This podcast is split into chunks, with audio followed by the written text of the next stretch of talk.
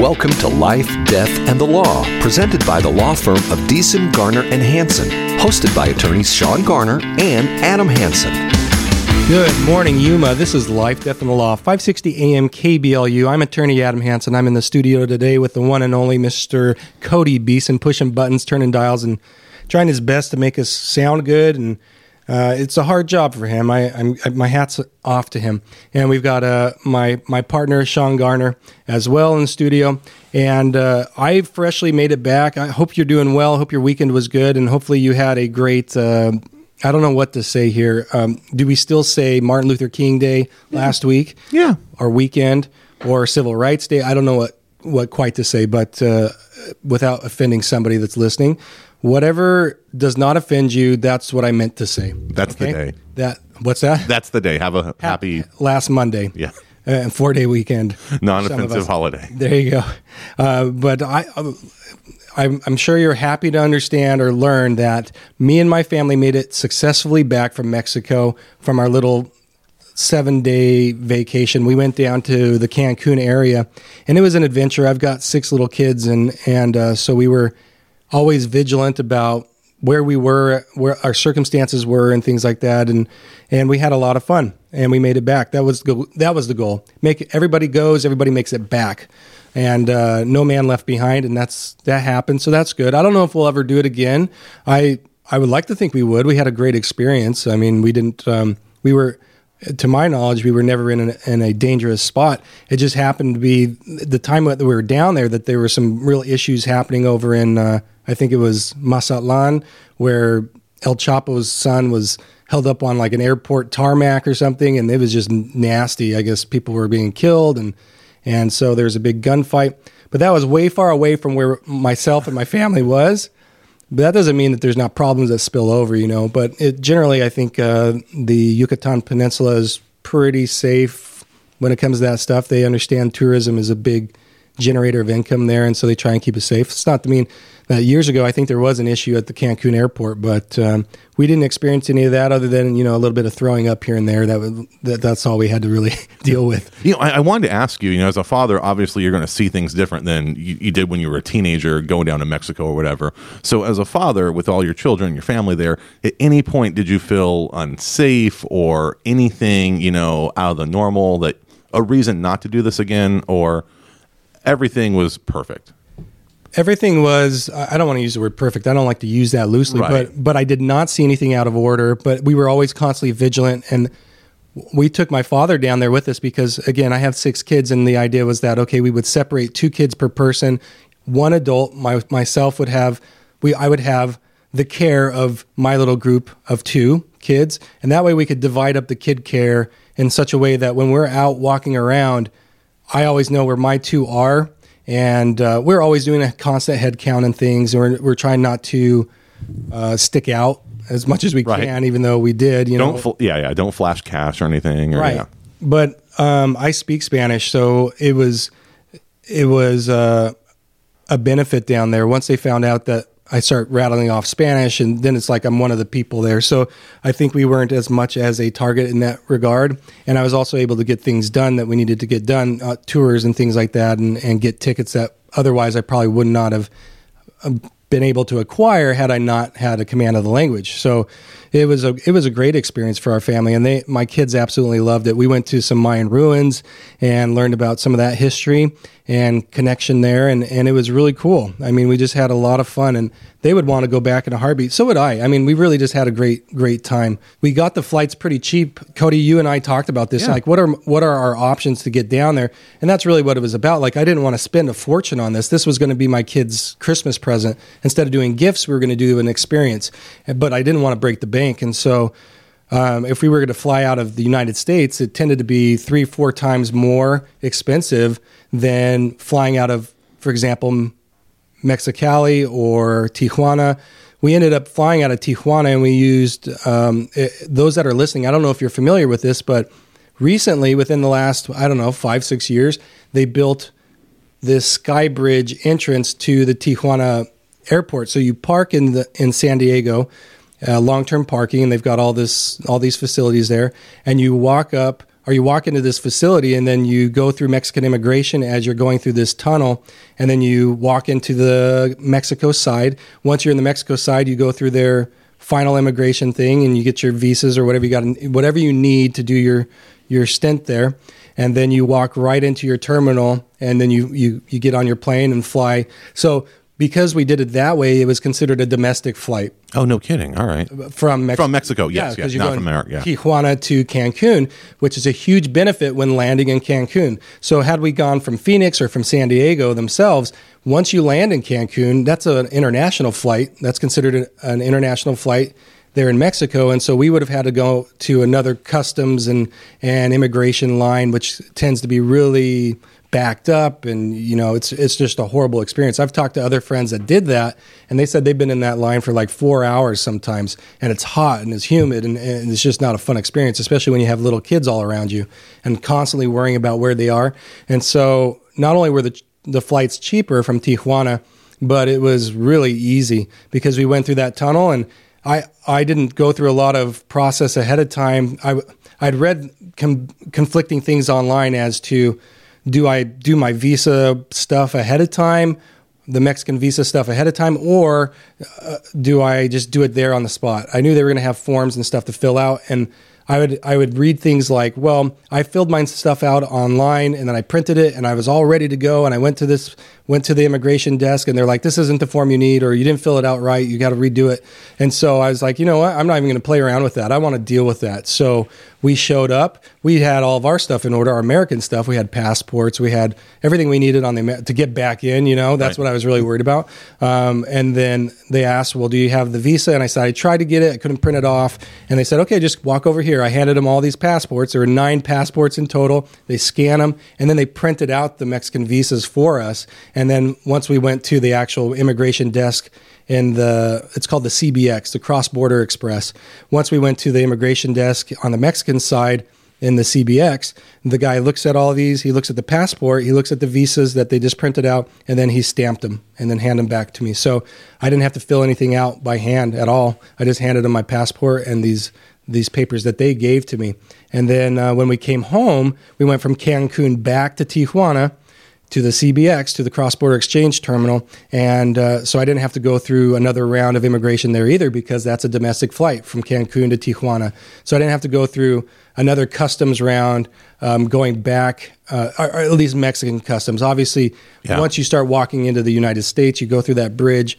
Um, and that was really easy. I mean, we went through the U.S. immigration, that was really easy to do, you know. And they we just handed them the passports, and they looked at the kids. We smiled, we laughed, and told some jokes, and and then we walk in.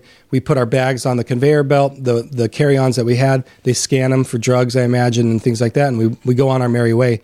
Feeling so good that we're back on American soil. And I said that to my kids. I'm like, every time I get back to the United States, I just feel so much better. Like I feel, okay, I'm home, you know, regardless of whether I'm in a airport terminal or not. I, I just feel like okay, I'm safe again. Like I'm yeah. back home. You have rights and protection. Yeah, uh, but it was a great trip, and anybody that's thinking about doing something like this, I mean. Uh, it, it is easy. Do your research online, and uh, I would highly recommend if you're going to go down to Mexico, down to Cancun, you're going to anywhere in Mazatlan. If you're going down to Cabo, the best way, in my opinion, is to use that San Diego Cross Border Express terminal because you're going to get the, the flights cheaper through Mexican Airlines, and um, it's really an easy process, and you don't have to worry about it. Uh, we've got to go to a break. This is Life, Death, and the Law, 560 AM KBLU. We'll be right back. More thought provoking conversation coming up next on Life, Death, and the Law, right here after this. Hey, Yuma, Dave Ramsey here. If you listen to our show or know anything about us, then you know I only recommend products and services I trust and I believe in. That's why when it comes to protecting your assets and planning for your loved one's future, you've got to call my friends Shawn Garner and Adam Hansen at the law firm of Deason, Garner, and Hansen. I encourage you to take the first step and attend a free, no pressure seminar and learn all of your options. The firm of Deason, Garner, and Hansen has been educating the Yuma community for over 40 years, and this is the only area of law that they practice. Shawn and Adam believe in giving free education to help people make smart decisions about their assets and help them leave a legacy for their family that they can be proud of. Schedule a free personal consultation today. Call 783 4575 or visit yumaestateplanning.com. You're listening to Life, Death, and the Law, presented by Deason, Garner, and Hansen, the law firm that has been voted Yuma's best six years in a row. Welcome back. This is 560 AM KBLU, Life, Death, and the Law. I'm attorney Adam Hansen, and I'm sitting next to my partner Shawn Garner, and we've got the wonderful Mr. Beeson in the in the studio uh, today as well, pushing buttons and turning dials and things like that. Uh, prior to the break, we were talking about uh, my recent trip to Mexico with my family of of six kids and my wife, and then we brought along my dad and uh, for extra help, you know, to watch over the kids, and it went really well. I talked about how we used the Tijuana airport. We flew out of there, but we used this new uh, sky bridge that goes from San Diego, the San Diego United States side to Tijuana terminal, uh, and you, you just go through this and do immigration as you go through the tunnel, and it made it really seamless and easy for us. And when we went, it it was we when we drove over there. Obviously, as we started to descend down the mountain range from Alpine area and down past uh, you know the casino, Golden Acorn, we um, encountered a lot of rain. You know, it was raining and drizzling the whole time. It was cold, um, and then we got on the the plane and we flew out of Tijuana. It was raining the whole time. And then we get to Cancun and it wasn't raining. I mean, it was it was beautiful. It was like 74, 76 every day. We're wearing shorts and we're wearing t-shirts.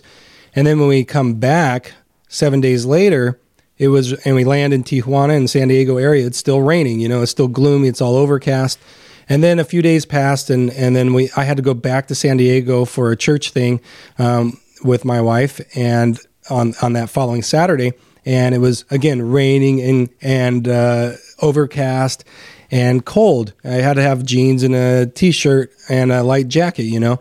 And so I, I bring this up because uh, not shortly after that, I get back to town from San Diego on that Saturday, and my dad makes a comment. He says, "Have you heard?" And I said, "Heard what?" And he said, "The good news. We're out of a drought because you know this all the snow up in Idaho and all the snow in Utah." and all this rain down here in California. So we're out of the drought. And my first thought was, why does the government constantly think that it can control the weather or control our circumstances in, of water? Because we've been hearing for a long time now, oh, it's because of this drought, drought, drought, drought. We've got to we've got to raid the water supply or we've got to take the Colorado River and divert it to these other areas that really crucially need this water and it's to our detriment. And I'm thinking, what is, does the government really think that they can control things like God, you know, like the weather and and this water source, they always insert themselves thinking and prematurely I would say at that. If they if they would have done nothing or had no policies in place, we would be fine. We would be fine. The last time we experienced a true drought or, or a flood was probably 3 decades ago. And Shawn, you've been really big into the water issue lately, and um, you know more of it than I do. But my my initial impression was I, am just kind of I get frustrated when the government thinks that it can insert itself and, and fix our problems that aren't even problems. I mean, they're they're foreseeable problems, but you don't need to do anything about it. Just let it play out. So, in a large sense, yes, I agree. I think that the government makes things much more difficult than needs to be otherwise. If if they allowed normal people to operate just on a common sense level, we'd be so much better off than all these experts in these bureaucratic positions. But um, let me take a, t- a couple steps back. So, Wade Noble had been on the show a couple months ago, and he's one of the foremost uh, lawyers in water law. He's been practicing water law in Yuma for over 40 years. And so I talked to him when I wanted to know what's going on with the water issues.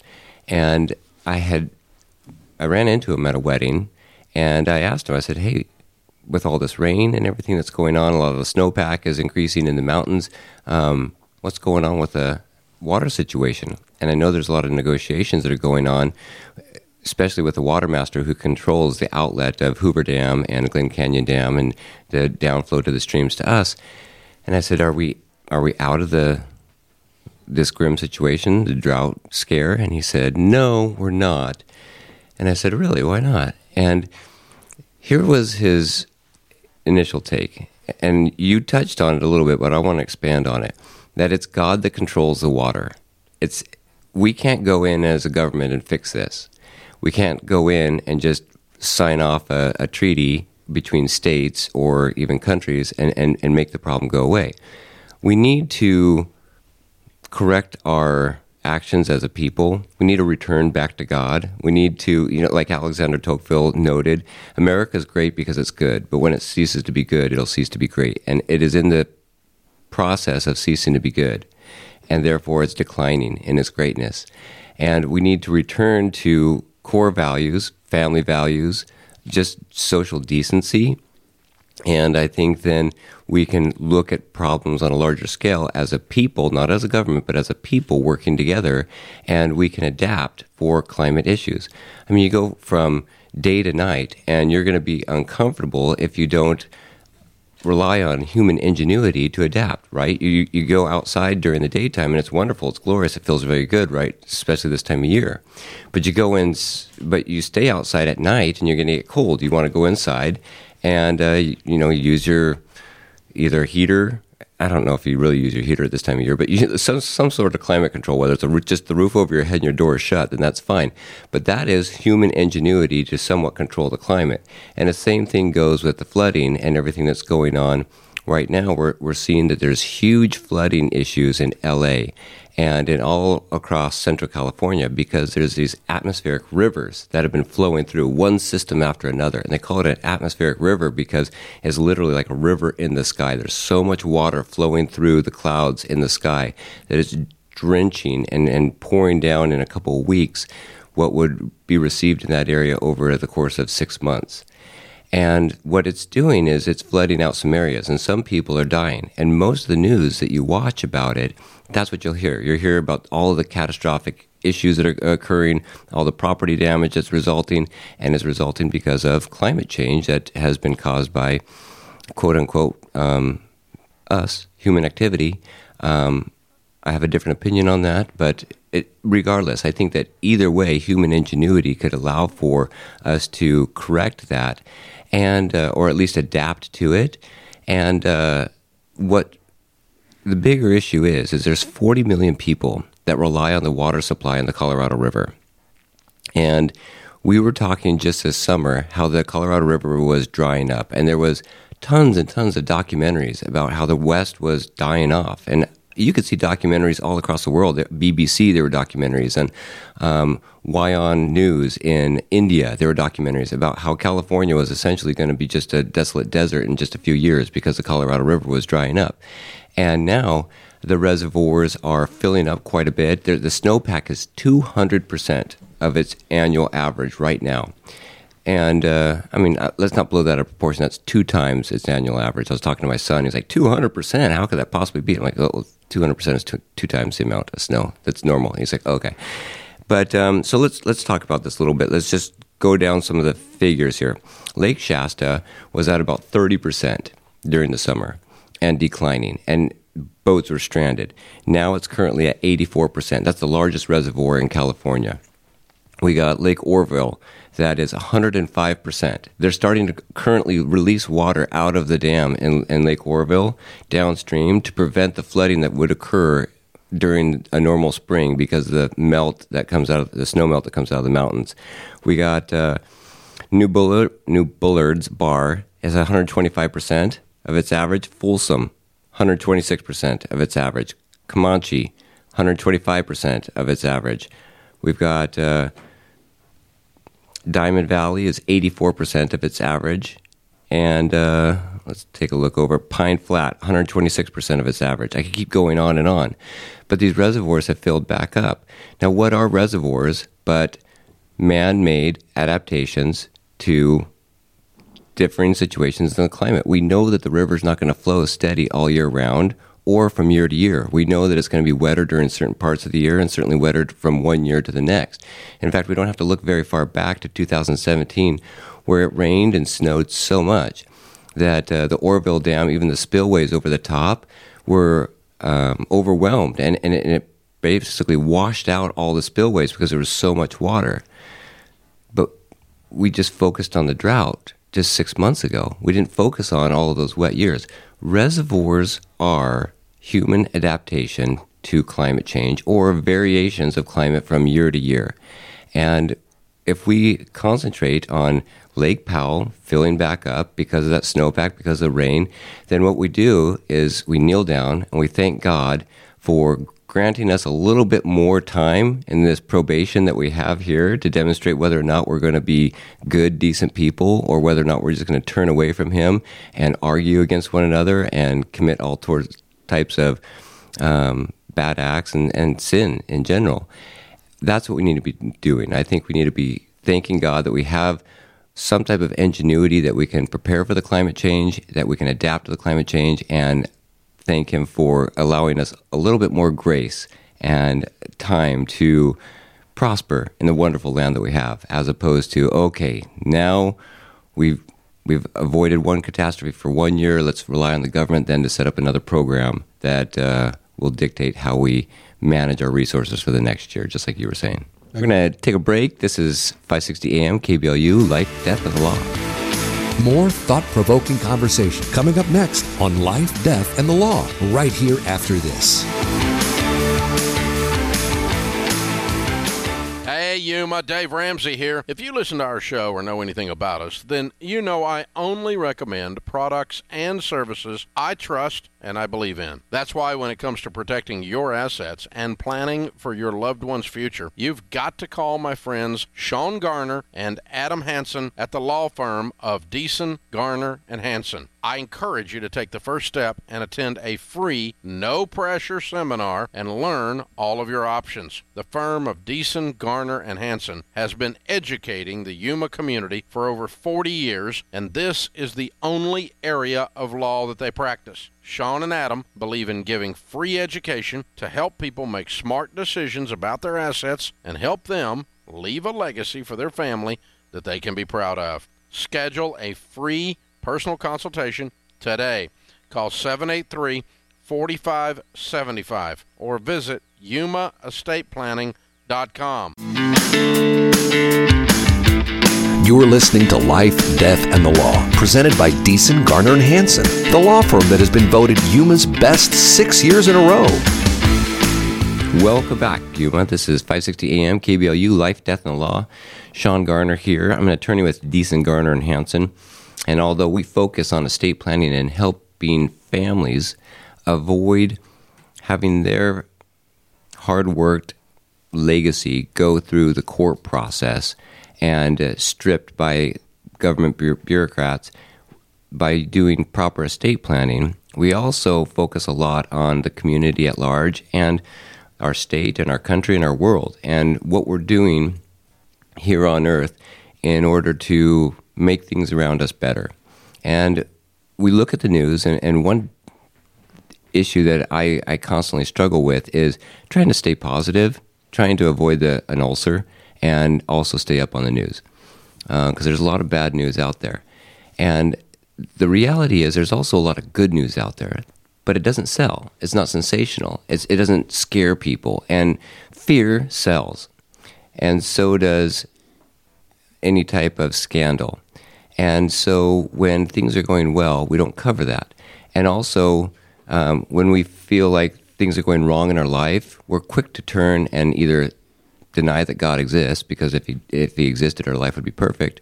Bad things wouldn't happen to good people. And, um, and also, or, or curse him for allowing bad things to happen to us. But when good things happen, how quick are we to turn to him and thank him for all that He has given us, all of our blessings. Well, right now we're in one of those periods where we're receiving a massive blessing, and that is um, the rain is falling and filling up the reservoirs again. I talked a lot about in the last segment um, how the reservoirs in California, m- most of them are actually above what the historical average is, where, where all of them were in severe drought stages previously. Lake Shasta is still right at, it's not at its historical level yet, but it's like 84% and climbing. And the snowpack in the Sierras um, are 200% of their average. And so we're predicting that the, the, the, Lake Shasta and that reservoir will fill up by the springtime as long as we don't release it out um, as we have in previous years into the ocean. So what about Arizona here, where we, we focus on Lake Mead and Lake Powell? Those are the largest reservoirs in the nation, and those are the reservoirs that supply us with water. They haven't filled up as much, and the reason why is because they don't get as much direct rain as the other reservoirs in California. They don't get as much runoff. What they're they're filled by tributary streams, primarily the Colorado River, which is um, fueled by snow in the mountains. And so we've got to wait a bit. The snowpack in the mountains in the Colorado mountains is 200% again um, of what it normally is. And so it's looking really, really good. So the flow for, that we should get this year is going to be much higher than years past. So what we should be able to do is stock some water away. Does that mean we, we waste water and irrigate more than we need to, or even irrigate fields that um, have been fallowed and, and aren't needing to grow crops? No, absolutely not. I still think that we need to be cautious. We need to look at long term flows and, and be considerate about how much water we use. But things are very much improving, and we're not hearing that in the news, but that is the reality. And as long as we just use common sense in managing our resources and the ingenuity that's been put in place, the reservoirs that have been built, then um, then we're, we're in a great situation. We need to acknowledge that and uh, thank God for it and continue to realize where our blessings come from so we can um, act accordingly. I'll follow up with that on one thing that I see as positive news, but it's getting so much coverage because the media sees it as, as potentially negative and contentious, and that is there's a lot of gridlock in Congress and in the government right now and that's because we got a Republican controlled Congress, and we even have a fractured Republican Party in Congress, and uh, we've got a Democrat controlled Senate and, and, of course, President. And uh, then there's these issues with these confidential papers and, and top secret papers that have been found in um, Biden's garage and other adjacent rooms that we don't know what those adjacent rooms are, whether there's closet or his bathroom or his bedroom or whatever.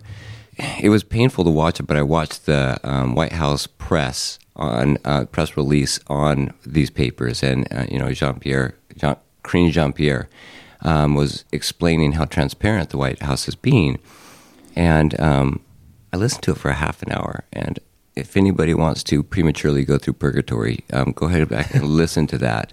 It is it is painful because all you hear is how well the White House is dealing with this issue of these papers being found now, I don't want to get so sidetracked here that, okay, yes, there are scandals out there that President Biden is involved in as well. And what that's doing is that's choking the government, the government mechanism from going forward. And I see all of that gridlock as good news.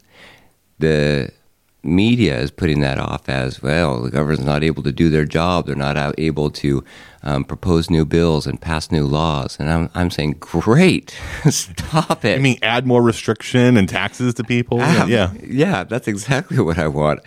If I if I knew that I we could vote a certain way to create a blockade in the government each year rather than have even a single party, even the party that I affiliate with, which is largely Republican, and uh, I, I would do it every time because bigger government never leads to solutions. In fact, case in point, I drive by to my office every morning the Arizona Veterans um, home that is built right off of 6E, 6E and 32nd Street. It's a brand new home. If you don't know about it, um, it, it, was announced in 2018. It was to open in 2020. They were a bit behind schedule, and for the government, that means two and a half years.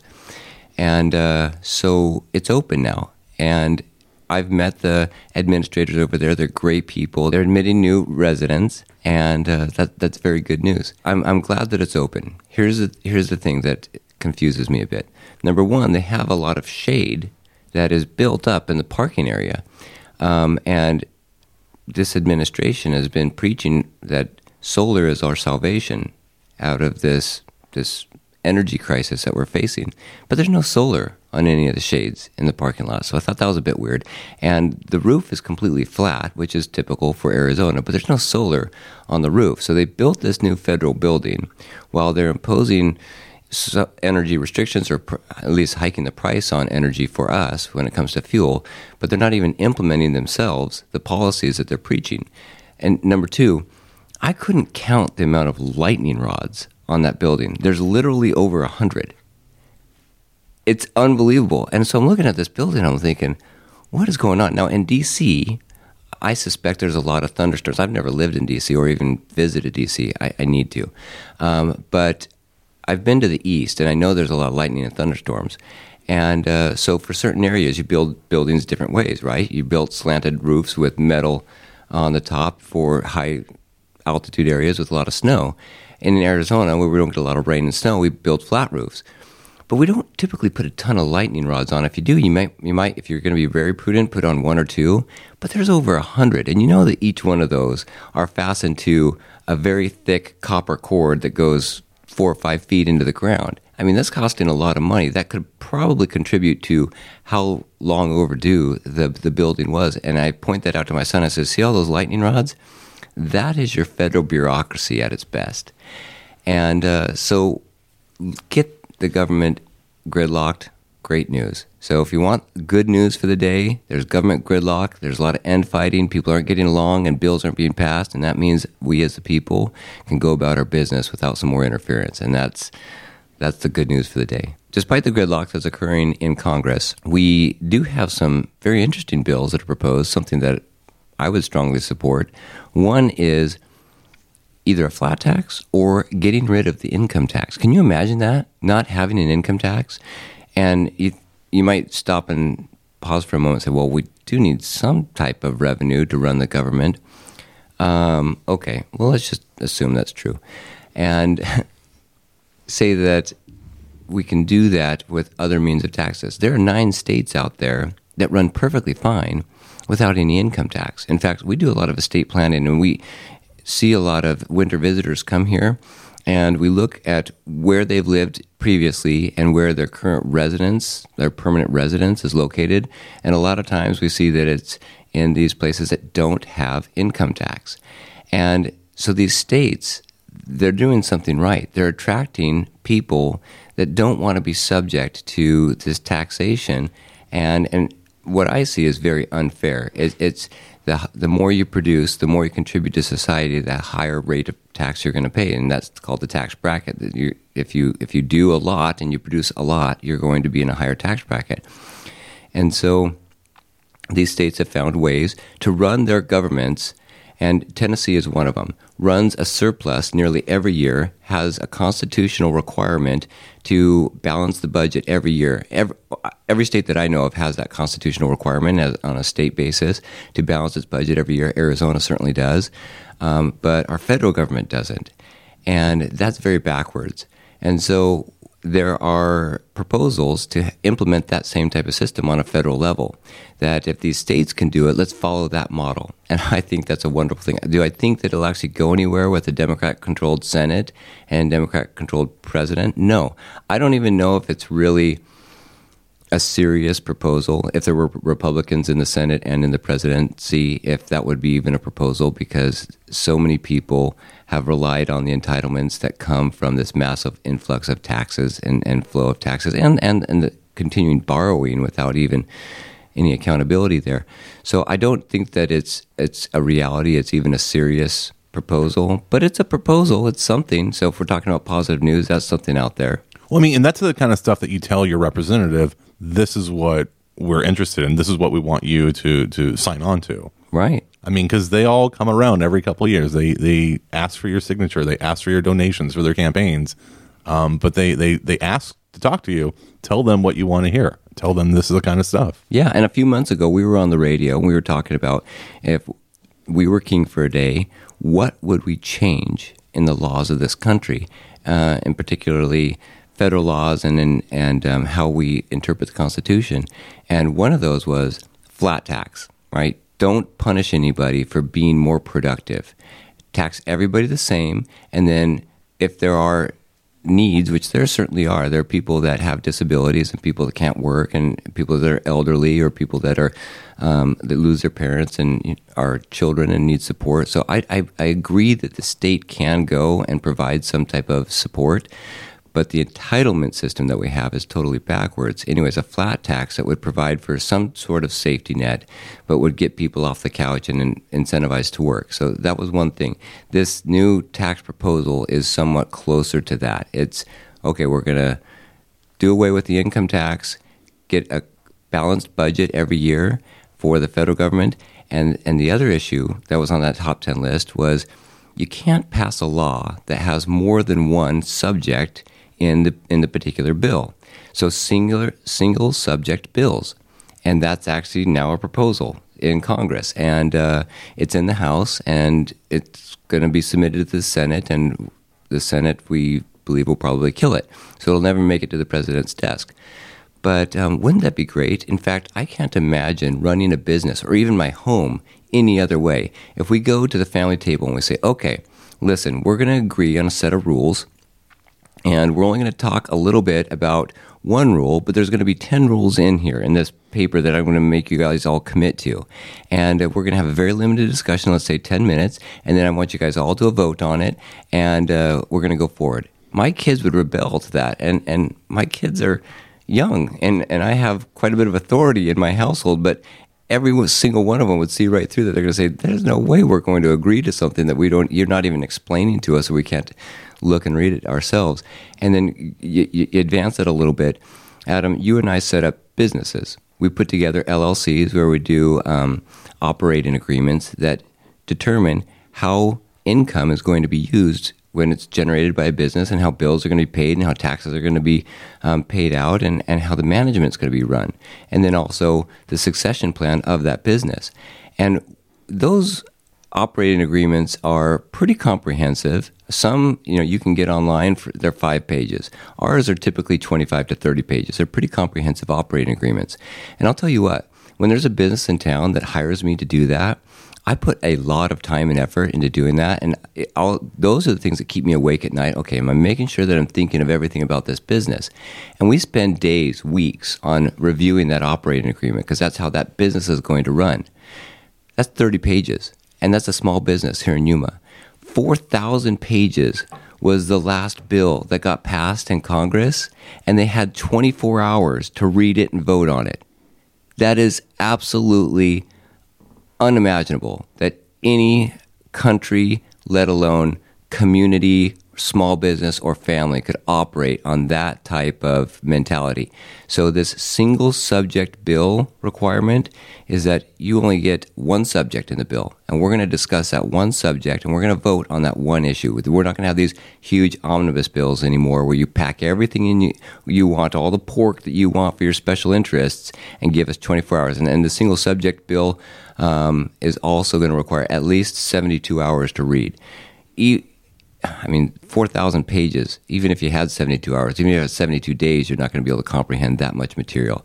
So hopefully that would g- gain some traction. I don't see how anybody with common sense could dispute that that's a good idea. You have one subject per bill, and the actual lawmakers that are going to vote on it have to have at least three days to read it. More going back to your tax conversation earlier, I mean, some people would. I remember years ago, Mitt Romney like scoffed at the idea of a of flat, a flat tax. Yeah. It was when he was running for office. I think it was back in 2012, 2012, and um, so that that got brought up in one of the rallies or something. And he was like, "That's a ridiculous idea." Uh, and that was the first time I'd really actually heard it proposed. I'm thinking, why is that a ridiculous idea?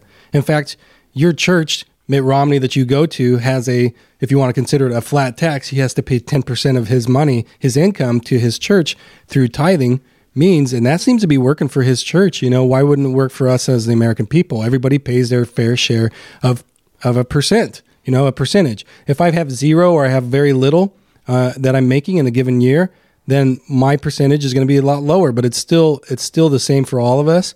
And that gives some money into the coffers. But another thing that i had a thought of when you were talking Shawn is i think there's a misunderstanding or, or um, i think uh, people think of the the government as a whole. When you use the word government i'm talking really about the federal government or the state state uh, government as like this boogeyman out there. And you don't want to you don't want to get in trouble with them. And, and that's right you don't but at the same time, I think we have this idea that they need this money from our taxes to continue to operate. Well, that would be true if if uh, we were con- continuing to support these programs that it imp- implements through these 4,000 page bills. That would be true if we needed to pay for their salaries and things like that.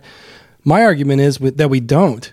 If we didn't have all these programs, if we didn't have to pay all this money to those that were serving in Congress or serving in a government capacity in these agencies like the FBI and the CIA and the the I don't want to say Border Patrol because a lot of us uh, know Border Patrol people here in, in town, but And we know that they are trying to do a good job in securing our border, but they're being hamstrung by the current uh, policies. and maybe maybe they don't maybe they get lumped into what I would argue for our taxes to be used for would be the defense of our nation. So you're not saying defund the police. You're not saying Right. defund anything that's actually working to support and to make sure that our safety is is secured and that, that our rights aren't uh, infringed upon. And that's the proper role of the government to secure our safety and to um, make sure that our rights are upheld. Absolutely. So I'm not saying, you know, defund the police. What I'm saying is there are government agencies out there that don't need to exist, that they are a waste of our money and a waste of our time, and we are subject to their authority. We've got the ATF out there that just recently released some new rules. Well, they changed definitions such that now most Americans are felons because of guns that they probably already have. And most likely this is going to be challenged uh, constitutionally by, you know, all sorts of different groups out there. And hopefully it does because the ATF is an example of an agency that just is wielding authority and making rules without going through the proper means of a House and Senate and and a president signing an actual bill. They're just saying, no, if you have a gun that's shorter than this length, then it's you're you're a felon now. Now you're going to be subject to 11 years in prison and fines and things like that.